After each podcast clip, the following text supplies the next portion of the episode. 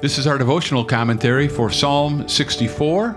I'm Pastor Doug Corlew. Welcome to the Abide Podcast, where we daily begin with a reading of God's Word. Hear my voice, O God, in my complaint. Preserve my life from dread of the enemy.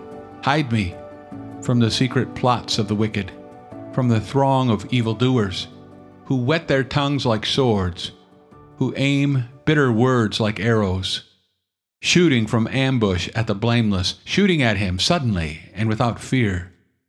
They hold fast to their evil purpose. They talk of laying snares secretly, thinking, Who can see them? They search out injustice, saying, We have accomplished a diligent search. For the inward mind and heart of a man are deep.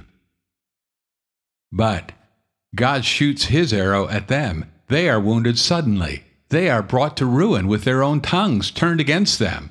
All who see them will wag their heads. Then all mankind fears. They tell what God has brought about and ponder what he has done. Let the righteous one rejoice in the Lord and take refuge in him. Let all the upright in heart exult.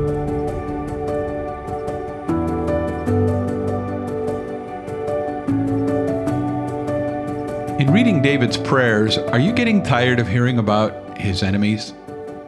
It seems he can't finish a psalm without mentioning those who oppose him and are trying to take him down. That will change as we proceed through this book, but for now, we are dealing with a sizable collection of material dealing with David's foes. The fact that he mentions them so often gives us some idea of how many enemies he had and what his life as the king of Israel was like. Even the previous psalm, which was so preoccupied with God, ended with a brief reference to his enemies.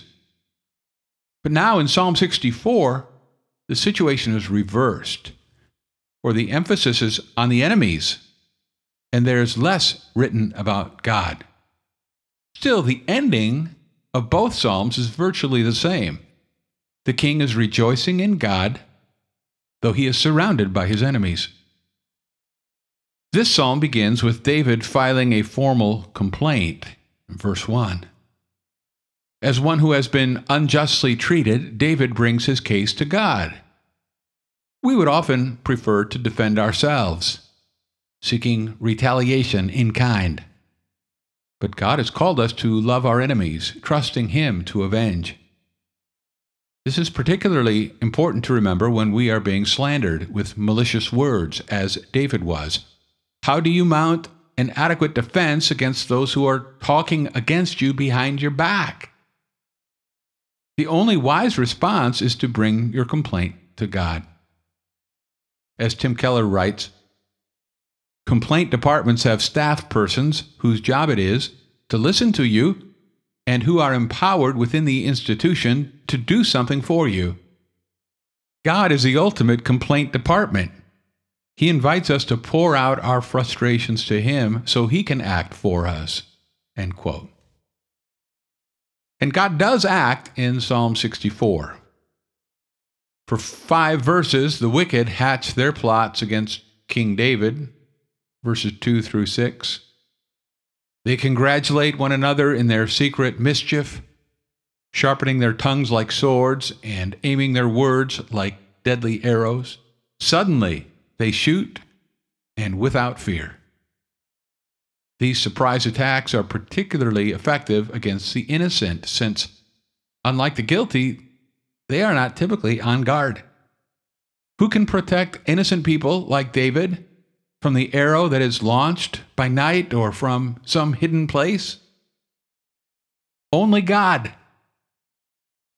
Just when the enemy thinks they have succeeded brilliantly, the one who has been watching from heaven suddenly shoots his own arrow at them and quickly brings them down. It doesn't require a quiver full of arrows to destroy them, nor does it take five verses one arrow does the job in just a verse and a half. While the judgment of these evil people is still in the future, God's people rejoice even now. as they take refuge in Him. Verses 7 through 10. Thanks for listening to the Abide Podcast.